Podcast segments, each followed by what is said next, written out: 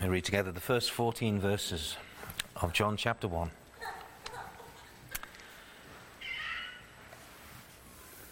Let us hear the word of God together. John chapter 1 and verse 1. In the beginning was the Word, and the Word was with God, and the Word was God. The same was in the beginning with God. All things were made by Him, and without Him was not anything made that was made. In Him was life, and the life was the light of men, and the light shineth in darkness, and the darkness comprehended it not. There was a man sent from God whose name was John. The same came for a witness, to bear witness of the light, that all men through him might believe. He was not that light, but was sent to bear witness of that light. That was the true light, which lighteth every man that cometh into the world. He was in the world, and the world was made by him, and the world knew him not. He came unto his own, and his own received him not. But as many as received him, to them gave he power to become the sons of God, even to them that believe on his name, which were born not of blood, nor of the will of the flesh, nor of the will of man, but of God.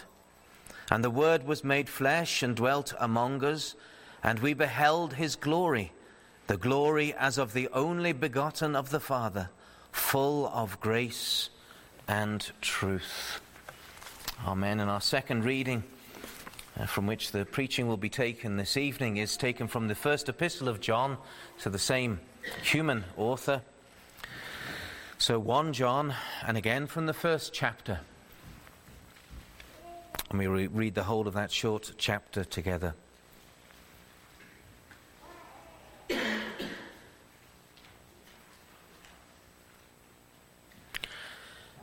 Uh, chapter 1 of 1 John, reading from the first verse.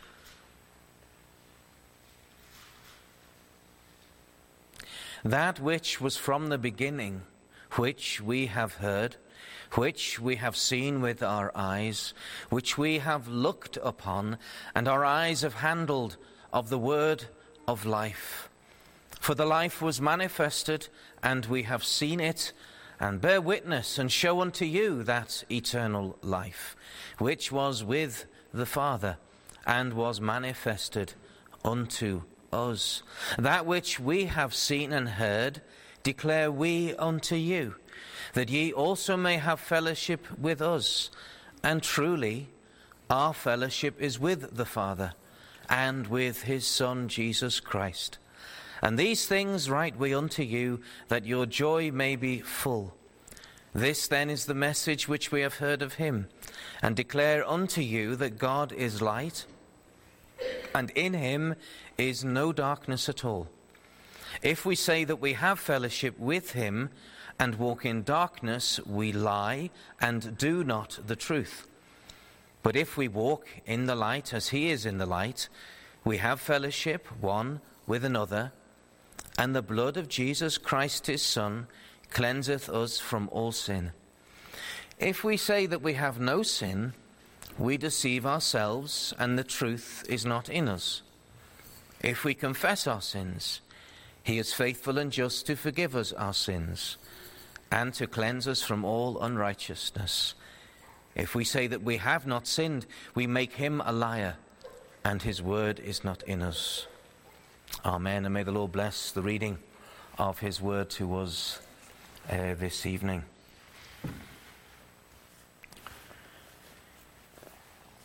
And it is with the um, it is with the Lord's um, gracious help this evening that we hope to examine the first four ver- verses of John chapter one. Uh, this actually continues our theme of considering the incarnation of the miracle of miracles, that the Son of God becomes also the Son of Man. Uh, and so let us just read those first four verses uh, together once again before we pray.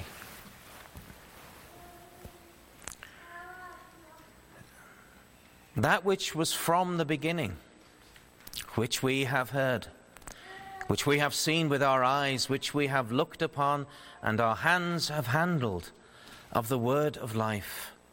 For the life was manifested, and we have seen it, and bear witness, and show unto you that eternal life, which was with the Father, and was manifested unto us. And that which we have seen and heard declare we unto you, that ye also may have fellowship with us. And truly our fellowship is with the Father and with his Son, Jesus Christ. And these things write we unto you, that your joy may be full. Amen. Let us pray, please. Our merciful and loving Heavenly God and Father, in the name of Jesus Christ, who has the name above all names, and before whom all knees shall bow and all will confess that Jesus is Jehovah, that he is the tri- that he is uh, God himself. He is one of the three persons of the Godhead and he is the Lord sent from heaven. And Lord, we do thank thee that we may gather in and be fed by the word of God and by the word of life, the inscripturated word of life, the word that speaks of Christ. And His Spirit is the author of it. We pray, Lord, that Thou will enable us to hear and to hear believingly, that we may understand and, and see what this message means to us, how it, how it applies to us, how we may make use of it.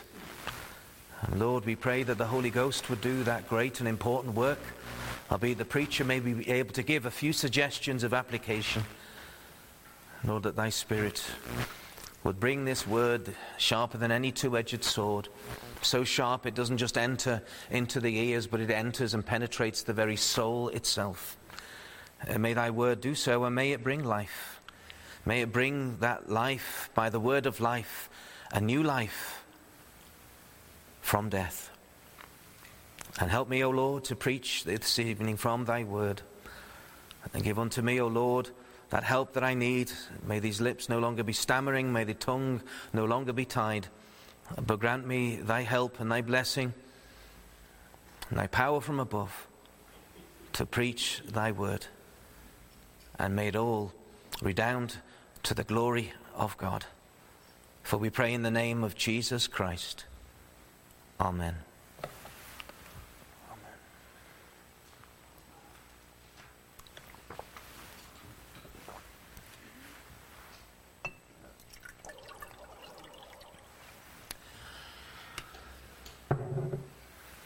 As we were continuing our examination of Hebrews chapter 10 and verse 5 this morning. I am to mention that there are, and we mentioned the previous week also, that there are many.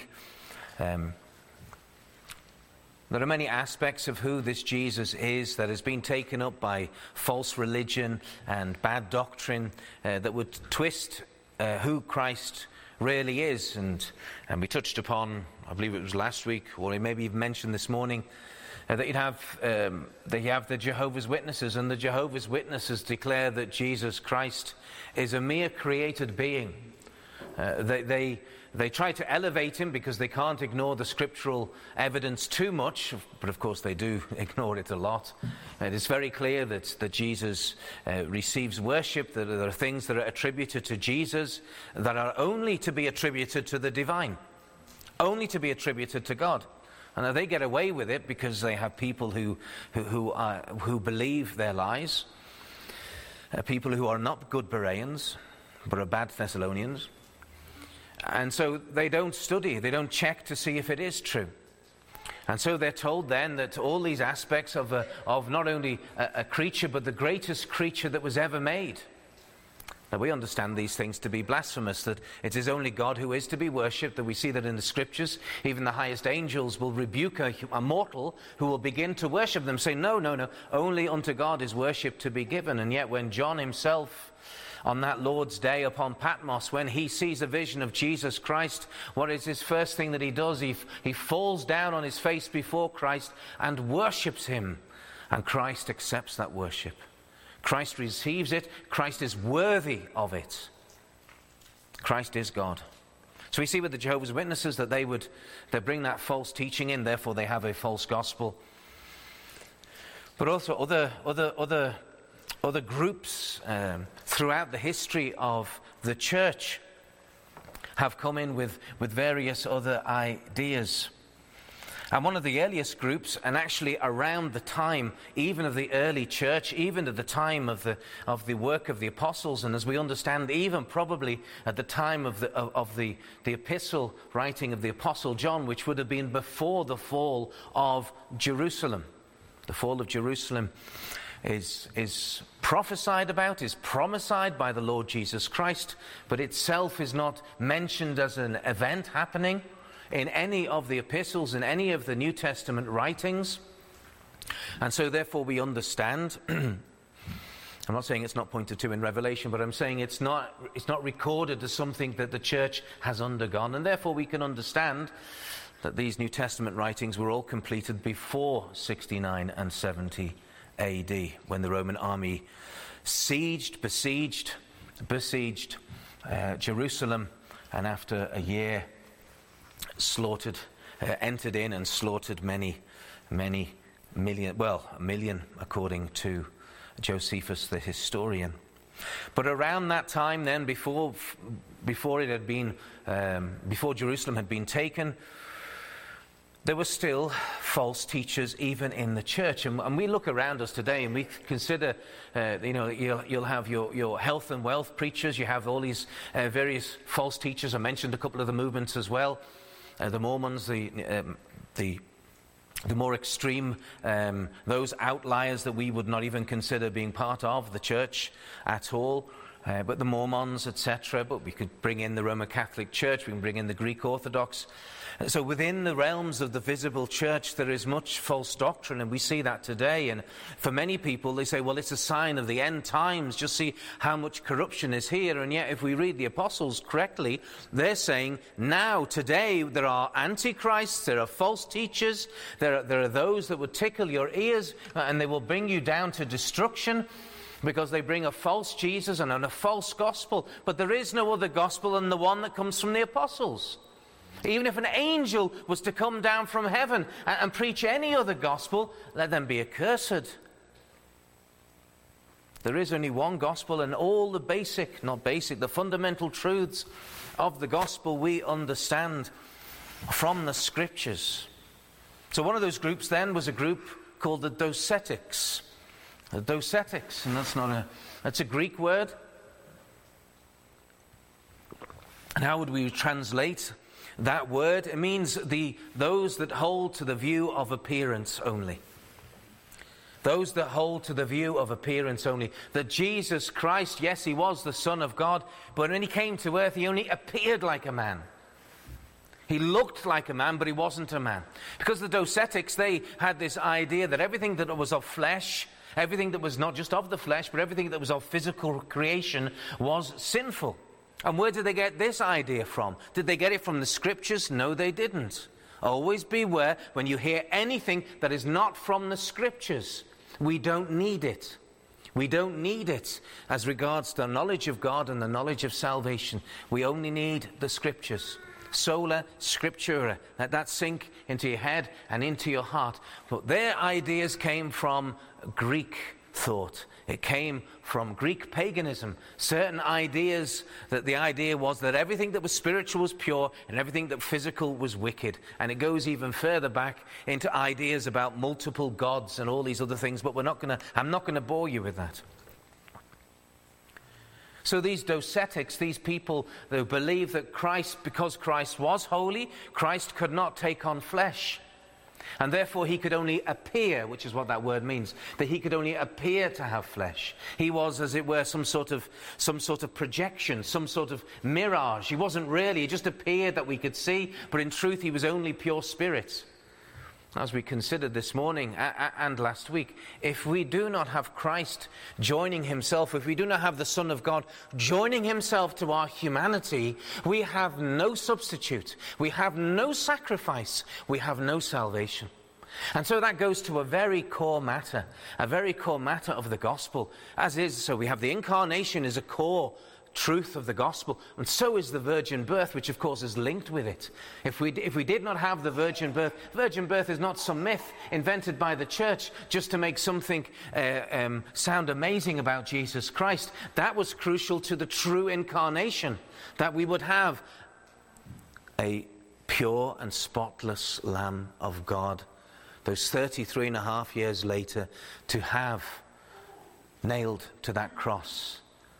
That John could say those, those, those three and a half years before, Behold the Lamb of God which taketh away the sin of the world. And how can he take it away? Because he is sinless and because he has taken on our humanity.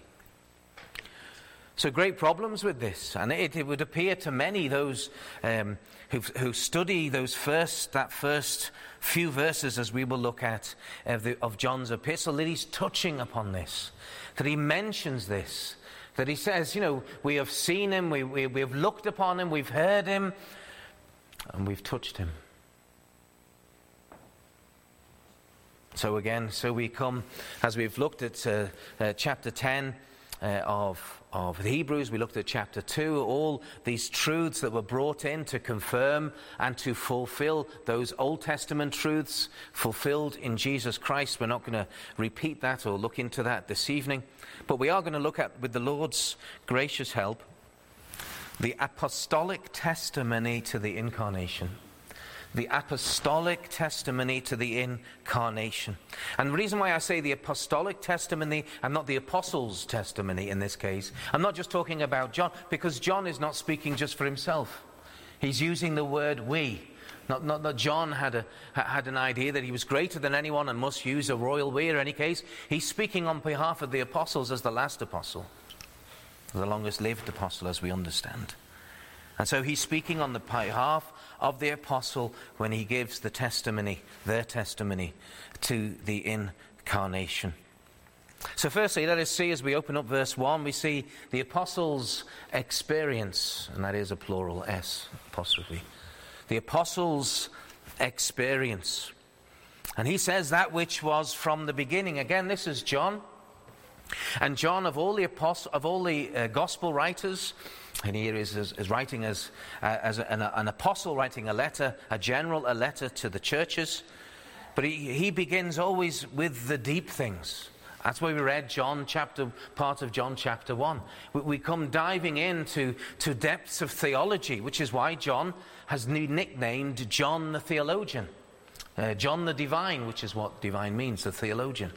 So, John the divine, the apostle whom J- Jesus loved, has opened up to us by the power of the Holy Ghost uh, such depths about who Jesus is. And that's why his uh, gospel is so different, his gospel account is so different from the other three gospel accounts. He speaks with a depth, uh, um, in some ways, of a difficulty in declaring in the beginning was God, right? We can get that. In the beginning was the Word, and the Word was with God, and the Word was God. So we seem to have two separate things. In the beginning was the Word. We understand that. And then the Word was with God, right? And then it says the Word was God. And he says that in such a simple way. And with all the depth that John has, his writing is actually very simple. He writes very simply. and Even the Greek is the simplest in the New Testament. It reads almost like English. It, it, has a very, a very simple flow to it. And yet, in that simple flow, we have the depths that are revealed about the Lord Jesus Christ. And he begins again this first letter with a very the same sort of style, that which was from the beginning. He doesn't say that which was created at the beginning, but that which was from the beginning. Well, the beginning of what? Well, clearly the beginning of creation that which was from the beginning of creation. we say, why does he say that? That's just, that's just to do with. Uh, he's, not, he's, not, he's, not imp, uh, he's not making Christ into a non person by saying that which. Uh, that's just the grammar of the Greek.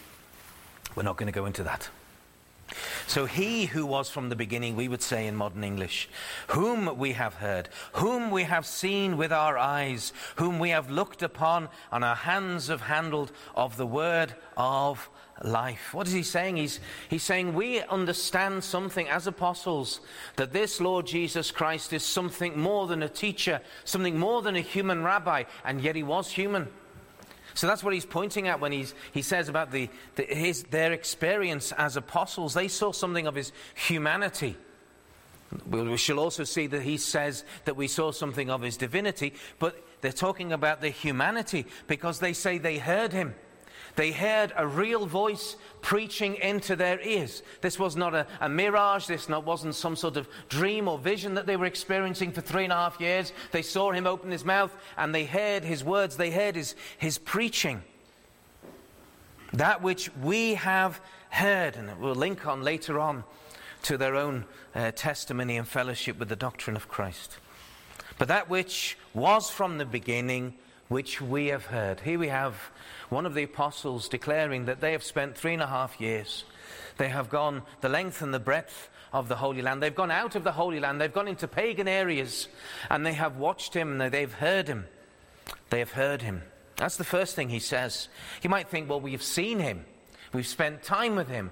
But the first thing, and it's the abiding thing that, that remains with John, is that they heard the preaching of Jesus Christ. They heard the words of life coming from the word of life. They heard him his preaching, his exhortations, his rebukes, and that, that word that resounds still in their heart and in their minds, because that which was from the beginning, we heard him. We heard him preach. Something to look forward to, to the true believer, to hear the voice of Jesus Christ in glory speaking the words of truth, preaching to us, leading the worship in the great congregation before God in the glory. But they heard him. And he says, which we have seen with our eyes. Yet, of course, we heard him, but it wasn't a disembodied voice. Again, it wasn't a vision. Uh, we, we saw him. We, we saw that he had a body. He doesn't go into those details here, but you must have something to see to see with, that your eyes may see. It says, We have seen with our eyes, which we have looked upon. And now we, in our English, might think that's the same thing. And in the Greek, it isn't. There were four main words that were used in Greek for looking upon something, and they all had their own specific aspect. We have seen with our eyes is exactly what we would use. It can, it can mean, just mean something very, very, you know, I've, I've seen the color of the pews and they're brown. I've seen it. It doesn't mean anything more than the fact that you've taken something in with the eyes. But the looking upon, this is a gazing. This is a gazing and a feasting upon. I haven't just seen him, but I have spent hours looking at him. I have spent hours looking at him as he preached and as he taught. I've spent hours looking upon him as he showed compassion to those people who were like sheep without a shepherd. I have seen how he spoke the truth at all times. I have been a witness. I have gazed in wonder upon him. And we can say this about John that he gazed in wonder on the Mount of Transfiguration together with the other two uh, disciples. He has looked upon Jesus with that wondering, gazing look. And then he moves on. Having heard the preaching, having seen this glorious God man in his ministry, having looked upon him and gazed upon him, and then he moves on to the, what I think is a very important point as regarding the incarnation. And he says, And our hands have handled. We've touched him. We've held his hands. Uh, we've lifted him over a wall. We've, we've brought him bread. He's, he has touched us. We have handled him. We have had human contact with him. Again, this, this, this, this completes the picture for us. That the apostles have heard him and they've seen him, they've gazed upon him, and they have touched him. Again, he's not been far, far away from them because they were his immediate followers. They have been with Christ. They, have handed him his cloak. They, they, they have been with him and, and all of these mundane daily things with him day in and day out for years. They've touched him. He is flesh, he is blood. They know that he becomes tired. They know that he becomes thirsty. They know that he needs food. They have touched him and they know that he is man. So, having given that witness of the humanity of Christ, he still begins with that which is from the beginning. linking it immediately into that witness of the humanity of this Jesus of Nazareth. And he finishes the same verse, again bringing in this, this eternal truth of Jesus. That which was from the beginning of the word of life. He is the word. And we know that that is the expression that John uses a number of times. It's how he opened up the beginning of his gospel account. In the beginning was the Word. And so it is from John that we have that the Word, the spoken Word of God, the very Word, and he speaks nothing else but the words that he has heard. And we'll see that in our second point. But he is the Word of life. And it is that word of life that we saw in John chapter 1 that is a gospel word of life, that is that gospel word that will go forth, that He is the word of life to a world of death. The word of life to a world of death. Uh, and those who, who are saved and have been walking with the Lord, and the longer that we walk with the Lord, and the longer that the Lord sanctifies us, how much more of that death do we still see in our members? Do we will notice as in the body that the that, that sinful nature that's still there, but thank God that the word of life entered into the soul and brought new life and gives us, therefore, new desires and new tastes and new wants and new relationship new relationships, even with the people of God. So, that which was from the beginning is the word of life. So, that hints and gives. So that in many ways we see the humanity connected with the divinity of Christ, which he opens up a little bit more in this parenthesis. We see in verse, uh, verse 2 is actually a parenthesis. He's adding information about the word of life before he continues, and that which we have seen and heard declare we unto you. So therefore, our apostolic experience, we're then going to declare unto you. But that's our third point. Let's go back to verse 2 and see having seen the apostles' experience and the great privilege that they had. Secondly, the apostles' witness, because here they witness uh, of the divinity of Christ. For the life, that is, this word of life, He is the life, was manifested. It was shown, it was revealed, and as we understand in the context, is incarnate has become man, has become flesh that they have heard and seen and looked upon and handled. The life was manifested. And again he says, and we have seen it, and we bear witness and show unto you. So that which has been, it's the same word, that which is shown unto us, we show unto you. Well, I'm jumping ahead of myself. The apostles' witness, that which is shown. And we bear witness that eternal life. So, this word of life is also an eternal life. I'll take you back again to John uh, chapter 1 and to see not all that's in there, but just that crucial truth that is there. That in the beginning was the Word, and the Word was with God, and the Word was God. And he goes on to give all these attributes of God, the same was in the beginning with God. Again, it seems to split that apart again. And all things were made by him. Well, who, who is the creator? Well, it's the Father, the Son, and the Holy Ghost. Emphasizing now that the Son is also the creator. All things were made by him, and without him was not anything made that was made. Not anything. In him was life, and the life was the light of men. So all of our lives, every life in here in the building, every life outside in the neighborhood, every life that exists on the planet has its life, has the light of life because the Son of God gives it. He is your creator. And he gives that light, and the light shineth in darkness. This is where the light, who is the word of life, of Jesus Christ himself, that he comes into the world and the world does not comprehend it, does not understand. And the darkness, that's us by nature, that's the world. It comprehended him not. And having spoken about John, who was not the light, but was a witness to the light, and he says again that, that wonderful truth in verse 9 that was the true light which lighteth every man that cometh into the world. He is the Word and He is the light. And in the beginning, He was with God, because in the beginning, he was God. And so the apostle also witnessed, therefore, uh, to the divinity of Christ. That he, they, they bear witness unto us and show unto you that this life and this light is an eternal life. He has always existed and he will always exist. But what they're also hinting at is that in him is to be found eternal life. Eternal life is to be found in Him. And without Him, what do we have? Without the gospel, without the Savior, what do we as sinful humans have?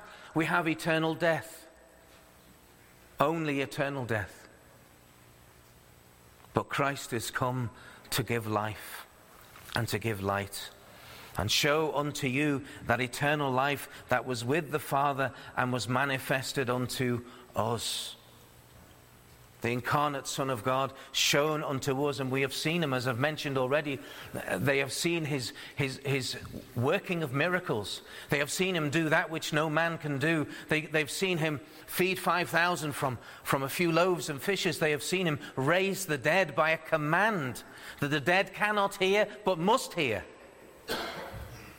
And then that, that, that, that glorious moment upon the mount which we looked at in some detail just a few weeks ago, where we see Christ and we see Elijah and we see Moses and we hear the voice of God commending and glorifying his own Son, whose very desire, the Son that is, is to glorify his Father.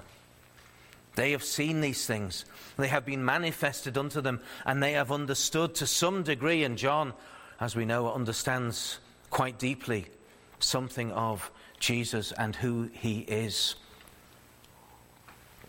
So the apostles' witness is also this that this is this this Jesus of Nazareth is more than just Jesus of Nazareth. He's more than just born in Bethlehem, but he has an eternal existence. He had an eternal existence. He has now an eternal existence. He is that eternal life which was with the Father, referring, as it were, to his own uh, John 1 and chapter 1. It was with the Father, was with God, and has now been manifested unto, unto us as the apostles.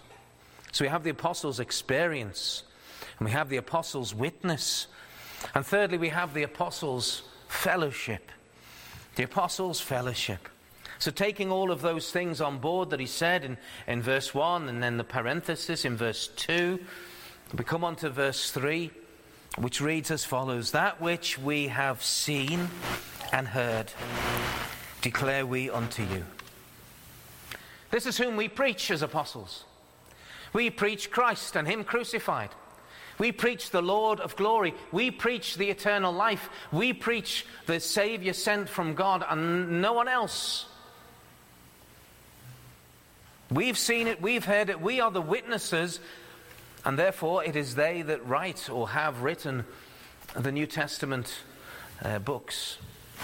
They are the authors or they are the they preside over the authorship of all that we see, and we needed their witness, we needed their eyewitnesses. So important that we have the eyewitness of the apostles so that we can understand and believe what they say about Jesus. We were not there. We have not heard Christ in that way. We have not seen him. We've not looked upon him. We haven't handled him. They have had that privilege. But they then give that on. They don't just keep it from themselves. They, they go on and they give and they give forth all that they have seen and, and they write it down. Peter writes. Um, we know that um, Jude writes, James writes, Peter writes, John writes. Luke, who wasn't of that time, but wrote under apostolic authority. The same with Mark, wrote under the authority of Peter, as we understand. And so they're giving it forth, everything that we've seen and witnessed, and, and, we, and we are being absolutely honest. We could add those words in. We are then declaring unto you. We're preaching unto you. We're revealing unto you the Christ that we knew and we met. We're writing. We're preaching. We're, we're going on our various missionary journeys that, that many more would hear that God has a solution to your problems, and your greatest problem is sin. And God became man to die upon the cross in your place. Repent and believe the gospel. That's the, that's the apostolic uh, understanding then. And touches upon their doctrine that we see. The doctrine. That which we have seen and heard declare we unto you. We write it to you. We preach it to you. And why is that? That ye also may have fellowship with us. So, the, the first fellowship that he's speaking about is a fellowship of doctrine, a fellowship of belief. Doctrine is important. I know there's much in the world that would speak against doctrine, but that is not of the scriptures. That's not of the scriptures. The doctrine is important. Doctrine can be dry, but doctrine is still very important. The dryness, by the way, does not lie in the doctrine, it lies in the preacher. But the doctrine itself are glorious. What are these doctrines? These are teachings. That's all doctrine means. The teachings. The teachings of the truth of who Jesus is, who God is, of what the gospel is, of all these matters that we have, and the whole, whole of the Word of God pointing to Jesus Christ. And that's the doctrine. The doctrine of, of man, the doctrine of man saying that man is dead in trespasses and sins, and a corpse can do nothing to help himself but God. But God, who is rich in mercy, sent forth his Son to become a man to die upon the cross, that also whoever believe in him would not perish but have everlasting life. And so, the first fellowship that we have when he's speaking of the apostles' fellowship is their doctrine. It's what they teach. Do you have fellowship with them? Do you have true apostolic doctrine? There are so many there are so many doctrines in the world which are not coming forth of the Scripture, or if they do come forth from the Scripture, they are not in the same balance as the Scripture. We have doctrines that are revealed to us very fully and very deeply, and others are just added on. Does that make them less important? No, they're all important. But the, the, doctrines that the Lord repeats and opens up and, and gives us the depths of is obviously things that we need to understand more. We must have the whole counsel of God, yes, but in the proportion that God gives us, in the proportion that the apostles and the Old Testament prophets would teach us. We need teachers. And it is the fool that says that they don't need being taught, or they've learnt enough in the past, they don't need any more. Brethren and sisters, do you not know how sinful the memory is? Do you not know how sinful your memory is? And our understanding, and the things that you half understood 20 years ago, you never really understood. And that's why the Lord brings us every Lord's Day into His house to be taught, to be taught the doctrines of Christ and all the other wonderful doctrines that are connected to it or hang off it. We need it. We need to be corrected. Do not think that even if, you, even if you've attended um, a, a, a, good, reformed, evangelical Christian church um, year in and year out that you've been able to absorb as much as is given because it surprises me that, that, that there are those who, who have misunderstood something and yet have been under the preaching for years and years. And where that fault lies is not the, is not the situation at the moment. Of course, it, it, the fault in theory lies with both the preacher and the hearer, somewhere uh, the, the fault is. Also, not being good Bereans and going home with that message and reading it open. Uh, you know, has the Lord spoken thusly? So, doctrine is very important, but when we believe the doctrines of the Scriptures, as I said, in the way that they are taught, not to be out of balance with the Scriptures, and certainly not adding things in. Let us not be Pharisees the Pharisees talk about the 613 laws that are, that are in Moses that they are supposed to, to, to, um, to obey and understand, but they added thousands of extras upon it and gave complication upon complication. And the tradition of man making to no effect the word of God. Now, let us not even do one addition. Let us not add one addition to the word of God. The scriptures are sufficient, are they not? Without us adding anything to it. In fact, it's an accursed point. Add ye not, nor take away from the Scriptures.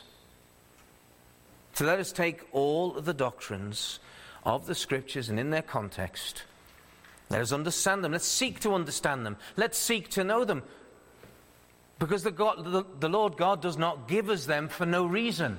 He doesn't give us this big book and then we just lay it to one side and say, oh, I can do this Christian faith on my own. I mean, that's just like the man or the woman who buy an expensive machine or a big computer and there's a, there's a, there's a manual that big and they, they just throw it behind them and, oh, I can put this together myself. And of course, usually that goes terribly wrong. And they kick themselves and they wish, oh, if only I'd read the manual to begin with. And yet we can be like that, Christians. We, we, we, we, we, can, uh, we can try to walk the Christian walk, and yet it is not conformed to the Word of God. What's it conformed to then? My own ideas, my own experiences, anything that pleases me. But since when are you the center point of Christianity? Christ is. Christ is the center point of history. Of your faith, he should be. Therefore, his word is paramount. What he says goes. And it's important that we take that on board, and that is the doctrine, as we understand it in the New Testament, the doctrine of the apostles. The whole of the church is based, is built upon the foundation, going now back to Ephesians, is built upon the foundation of whom the apostles and the prophets, Christ the chief cornerstone. So his preachers and doctrine teachers in the Old Testament, his preachers and his doctrine teachers in the New Testament, giving them their names of prophet and of apostle, and Christ is the chief cornerstone. He joins them together. He completes the foundation of the church of the Old and the New Testament. His church, his body, his bride. You know what, what, what, we think of a body I think now of a human body, where a part of the body rebels against the rest of the body. That's not a healthy thing for the body. There's rebellion. Now, when we look at a human body and we think, we think of something that's, that's worse in a human body, it's called cancer. And that's what a cancer cell is. A cancer cell does its own thing. It does its own thing, and, and cancer is often a bad thing. Regardless of whether it's benign or malignant, something's growing in a way that it shouldn't grow and it causes pain, it causes unpleasantness, it causes agony, uh, and many times it causes death through pain and agony. And therefore, if the body of Christ, if every cell in your body should do what the DNA tells it to do, then the body is healthy and the body is good. If every member of the body of Christ does what the DNA, the instruction manual of, of, of life, of the word of life, if we follow that, then there is no need for all of the problems that we experience within uh, the church. And we certainly would, we won't become foul of the many false teachers that are around even today in the church, where false doctrine is brought. So the Apostles' Fellowship has doctrine. But you must believe that doctrine. You must know that doctrine, and you must believe that doctrine. So, what the apostles teach, and of course, the apostles are constantly quoting the Old Testament, so it's not separate from that in the slightest. So, we have the doctrines of the Old and the New Testament that we are to, we are to hear and understand, and we are to believe them. We're to believe them. And that's what John then calls having fellowship with the apostles. We declare that what they teach is true, and we believe it too, which means that we have fellowship with them. Because then they say this so that when you have fellowship with us, you have fellowship with God. If you truly believe what we teach you and you, and you hear the admonitions and you, the warnings, you, you, you hear the command of the gospel to repent of your sin and to come and follow Jesus and to believe all the things that has been revealed to them, the apostles, about Jesus, then you not only have fellowship with the apostles, which means that we have a, a long history. We're not just some 21, 20th century appearance that, you know, we are the church, as mm, unfortunately many churches and movements say but that we have a full history going all the way back to Golgotha. And as we understand, even going back further and further, that which was from the beginning.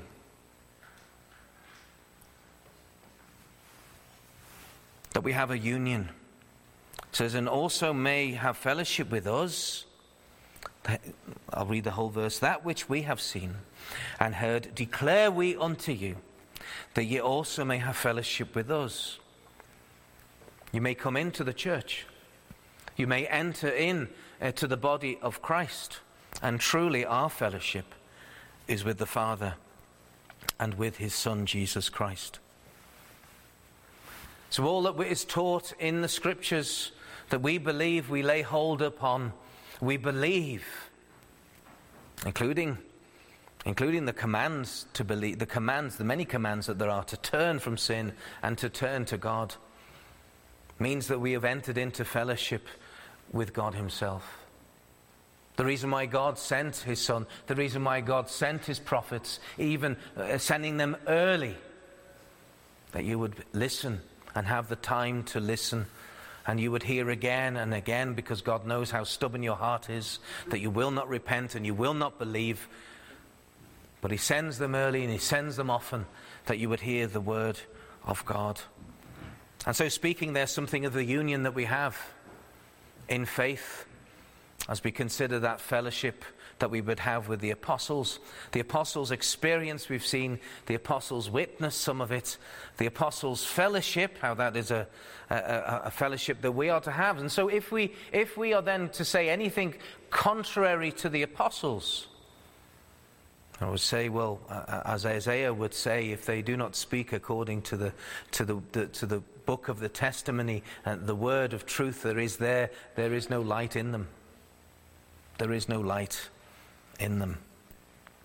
But if we if we believe and if we read and if we study and if we see the Jesus who was opened up to us in the work of the apostles, yes, and the prophets, then we will have and we obey it. It's not just a sitting on your backside in the pew waiting for another sermon to go by and you have not taken personal responsibility for the word that has been spoken to you from your God and from Jesus Christ who is your creator. Think about that for a moment. He who has created you, against whom you have rebelled, still comes forth to you personally with his good news. The patience that he has. But as we know, that patience will one day uh, run out. Either your heart will have become so hardened that you will not even bother to listen to the preaching or death will take you and you'll die in your sins. So we've seen then the apostles' fellowship on top of the experience and the witness. But fourthly, we see in verse 4 the apostles' joy. The apostles' joy. Verse 4 And these things write we unto you, that your joy may be full. What is he? What, what are they then saying? Well, all of those things that they've said, and we could, we could get deeper into what they mean in those various, in those previous uh, three verses. But, they, but, but John, representing all the apostles, is writing unto you that your joy may be full. Do you have joy? You have joy in the Lord? And sometimes it's not very on the surface. Sometimes it's, it's shoved down because of the problems and the worries of life. And you forget about having that joy. And it's very easily done, of course because we're looking at the problems, we're thinking about the problems, we're mulling over the, the problems, and then we forget that the Lord came into your life with the truth of the gospel. He saved your wicked soul. He did all that work, and He has brought you out of the pit of miry clay and he's embraced you as his own child. And he says, I have got a glorious eternal existence with, between you and me, that there's a fellowship that no one will ever be able to destroy. And that is the situation now that we're not experiencing all the bliss. But think, Christian, what the Lord has done for your soul. And if you meditate on that instead of all the problems, th- then the heart starts to warm up. And you start to realize, but the, but the Lord Jesus Christ did all those things for me that I could not do. And He brings me into the family of God. Jesus' Father is now my Father, and I can call upon Him, and my Father loves me. God loves me. And even though I still sin against Him and I fail Him, His love does not diminish one degree. Because His love for you, repentant sinner, was never based upon you in the first place. It was never based upon you. It was never based upon what you did. It was all based upon what Christ did. And when that was applied to you, the lo- unconditional love of God still goes forth. It still goes forth even to this day. To backslider, listen, come to the Lord Jesus Christ and you. Yes, you are legally saved, but you live a life like the devil. Or you live a life like a, a cold hearted Pharisee. But you must come back into that rich and warm fellowship with the Lord Jesus Christ. And so repent of those sins that stand in the way. So repent of that pride and that stubbornness and whatever else it is. And enjoy again the joy of your salvation. And they write these things unto you that your joy may be full. And so, if you just consider a few of those things that he's touched upon and, and, and, hinted at that would give us that joy, that God looked down upon us, sinners, now the people of Jesus, the elect who were fallen in their sins, whichever name we want to call them. But he looked with pity upon the people of Christ who could not save themselves, would not want to save themselves, certainly not on God's terms and still sent Jesus. He sent them to an unwilling people. And he made them willing in the day of his power, as we sang in Psalm 110. He made them willing. He came and brought the word, and the word had an effect. He has done that work. But how did he do that work? He did that work through the incarnation, the Son of God becoming man and then living that perfect life and performing all aspects of the gospel. Because when we think often of the gospel, when we think often about what the Lord Jesus Christ did, we often only think of those hours upon the cross. But that is merely the, the summation, that is the, the, the, the, top point of, of, of all those 33 and a half years of work. includes the three and a half years of, of public ministry, but also those 30 years of sinless life Sinless life, day in and day out. No wicked thought, no wicked desire, no wicked word. He would be the best friend. He would be a very honest friend. He would he is our best friend. There's no friend better than we have, even now. Yes, we didn't walk, we didn't walk the, the, the, the, the ways and the byways of, of the Holy Land in those times with him. And yet, that doesn't take away the fact that through the gospel, he will do so still, even now. Even now, draw us to him that we would. We would have that time with him and be re- and realize again that's another part of that joy that they would talk about is not just the, the incarnation, but that incarnated uh, God man has then died on the cross for your sins, but he's died upon that cross for your sins so that you could have fellowship with him. You could have that fellowship with Him. You could have that, that life being uh, of living with your Savior. And those of us know that in our most uh, quiet times, in our, in, our, in our spiritually most warm times, how dear and how refreshing and how delightful those times of fellowship can be. But here, let your joy be full. It's a mere foretaste of what eternity will be like where our fellowship will not be via the apostles or the doctrines of the scriptures, they will still be valid, but it will be a direct fellowship with God through the Lord Jesus Christ, with the Lord Jesus Christ, who is God, who is the eternal life, who is from the very beginning. Do not the promises of the joy of eternal life, do they not stir your soul at all? Do they not encourage you to snap out of your dead religion and dead deeds and think, I want some of that joy. I desire to have joy. I desire to be washed of my sins. I desire to have peace with God. Or do you want to die in your sins and have this glorious Redeemer that we have been speaking of be your judge, jury, and executioner? Because he, that is what he will be. He'll be one of two things he will be judge or he will be savior. And you must have him now as your savior. You must not die in your sin. And you don't know when you will die. You could die tomorrow under a tractor. You could die tomorrow uh, on Deerfoot. You could die tomorrow or begin to die tomorrow of a painful disease you knew nothing about. And as we were talking about concerns and worries in life, what are you then concerned about when you have cancer? You're concerned about the disease, you're concerned about the situation, and you're no longer thinking of the Lord. But now, when you're under the preaching of the word, when the power of God is evident in the, in the means of grace, when hearts are softened, when ears are attentive, when Jesus is exalted before you, why would you not now repent and believe? Don't let the heart grow cold. As I've mentioned, I've mentioned before, but maybe something I need to spend more time on. Do not underestimate the power of the means of grace to deal with your soul sinner, to sanctify your soul believer. But we may, must make greedy use of them. Now is the time. Today as is written to us there in, in Hebrews 3 and Hebrews 4. So we'll finish with that, that gospel truth. Harden not your hearts.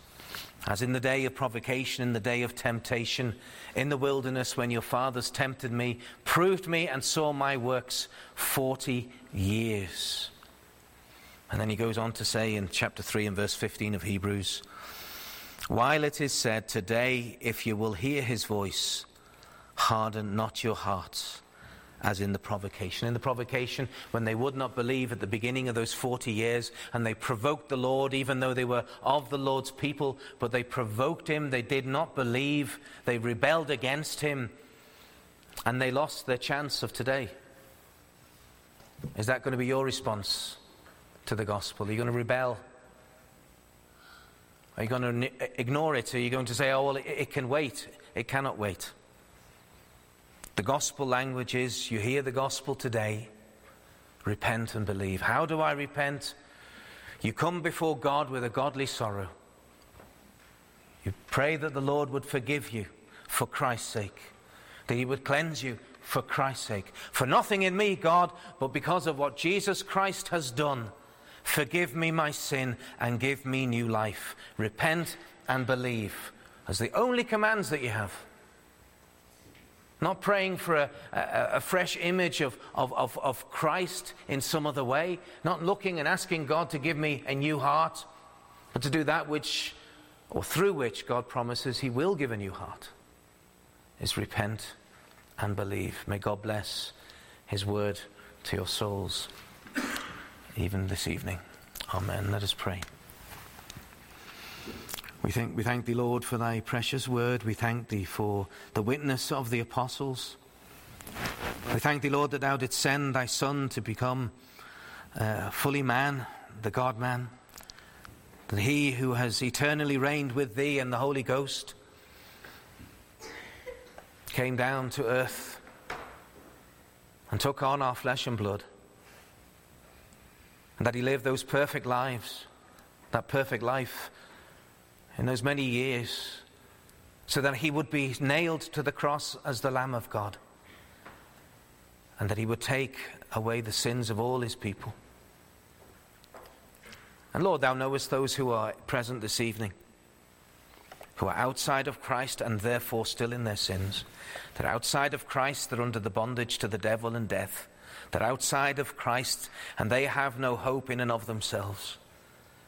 And so, Lord, we pray as they've been under the means of grace uh, for Thee to soften hearts and to give gospel yearnings and to give them that boldness that they would call upon the name of the Lord. And having that threefold promise that whosoever calleth upon the name of the Lord shall be saved. And Lord, why are they mute? Why do they not get onto their knees even now?